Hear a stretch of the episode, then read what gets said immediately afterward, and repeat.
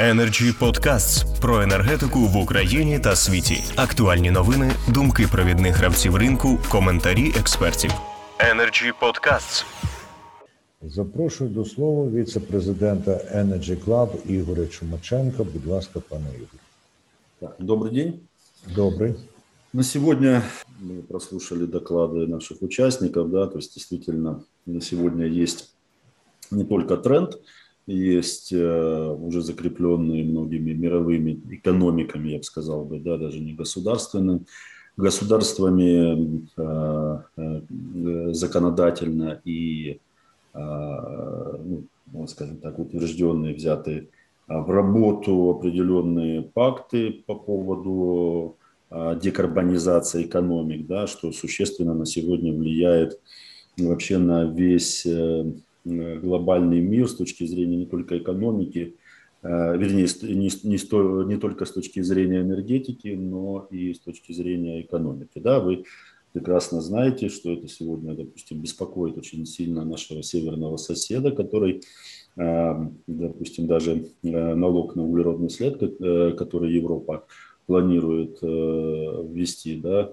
на данный Э, на поставки продукции с высоким содержанием углерода, э, оно действительно влияет э, очень сильно, и они даже готовы рассматривать претензии к Евросоюзу в рамках ВТО, потому что оценивают потери от этого закона для своей экономики в размере 33 миллиардов долларов.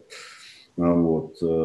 Также в этом свете существует и Э, скажем так, э, достаточно такая э, призрачная да, перспективность «Газпрома».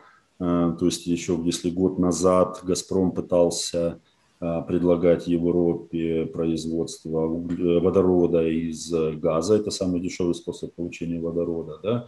И Европа отказала в такой инициативе, потому что считает, что ну, производить из газа водород, поставлять его в Европу и выбрасывать в общую атмосферу СО2, это ну, действительно достаточно а, и на сегодня там Газпром, допустим, опять же, с Евро, Евросоюза вышел с новыми предложениями, по которым он видит строительство таких э, установок по производству водорода все-таки в Европе, а назад предлагает по существующим ниткам газопроводов, которые есть, в том числе Северный поток-2, забирать СО2 и как бы, как бы его там утилизировать там, или хранить. А, вот. Э, то есть э, однозначно видно, что сегодня это беспокоит э, все страны. А, допустим, такая же мощная экономика, как Китай. Китай тоже прекрасно понимает, что ЕС это рынок а, для них очень крупный. На сегодня мировой ВВП производства продукции Евросоюзом составляет 22%. И Китай, естественно, не будет его терять, поэтому они вместо того, чтобы, как наши северные соседи, воевать а, в рамках ВТО, то есть э, там это решено просто. 5 марта этого года они приняли новую пятилетку, по которой они планируют снизить на э, в целом где-то почти на 16% выбросы СО2, уменьшить энергоемкость э, продукции, которая выпускается в Китае Э, тоже где-то ориентировочно на 15%. Это при том, что рост, э, это за 5 лет на 15%. Это при том, что ежегодно они планируют прирост ВВП э, в, в, в объеме, вернее, в размере 6%. То есть и на сегодня за 10 лет Китай планирует увеличить мощности солнечной электростанций э, у себя до 1200 э, гигаватт. То есть на сегодня это практически столько же, э, сколько тепловая мощность, вернее, мощность тепловых электростанций в Китае. И такие задачи, они, допустим, для Китая не напряжные. Почему? Потому что только в прошлом году в Китае было установлено 120 гигаватт Э, солнечных электростанций. А их план, который они взяли до 2030 года, он всего лишь составляет где-то по 70 гигаватт ежегодно, что ну, видно, что это очень ненапряжно. То есть видно, что на сегодня действительно на эту ситуацию резко влияет два, два, два таких составляющих фактора. Первый – это действительно солнечная энергетика за счет массовости производства – а, и улучшение технологий и э, постепенного увеличения КПД а, э, стало действительно дешевле, чем традиционная тепловая генерация. Это первое. Ну и второе, это, естественно, экология, а, которая э, в первую очередь ну, больше всего заботит про развитые страны.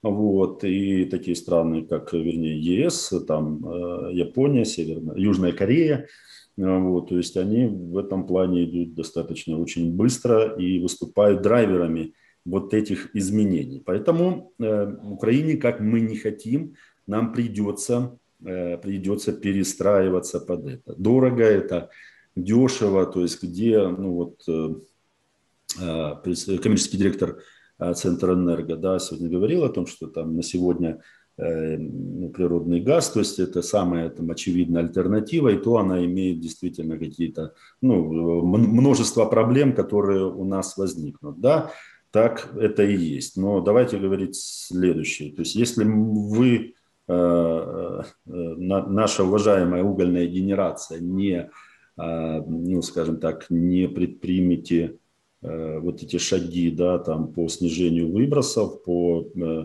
реформированию угольной генерации в менее, так сказать, экологически э, вредную, э, вот, в принципе, все наши производители, которые хотя бы частично ориентированы на поставку своей продукции в ЕС, они будут вынуждены искать варианты, так сказать, избавления от углеродного следа потому что невозможно организовать производство, там, где ты 30% экспорта в ЕС будешь а, производить без углеродного следа, остальное ты будешь брать из общей энергосистемы, да, там, ну, там, из э, угольной генерации.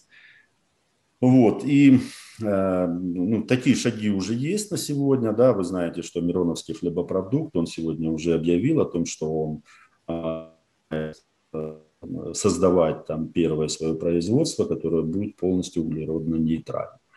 Вот. И с учетом э, постоянного улучшения, э, э, опять же, снижения себестоимости производства солнечных панелей, да, их улучшения эффективности, снижения себестоимости производства электроэнергии, вот, опять же, развитие аккумулирующих технологий по, по аккумулированию электроэнергии. То есть я думаю, что ну, достаточно быстро будет все меняться, и в этом плане в любом случае, так сказать, нам не удастся э, уйти от э, реформирования этих проблем. Вот. вот все, що я хотів сказати. Дякую, пане Ігорю. Ви е, згадали тут центр енерго. Насправді у нас представник центру Ой, да, Дон, Донбасенерго. Так, Донбасенерго. Ну, це, по-перше, свідчить про значення Донбасенерго, коли а, вважають, що це дуже потужні люди. Так, так воно і є. Energy Club. пряма комунікація енергії.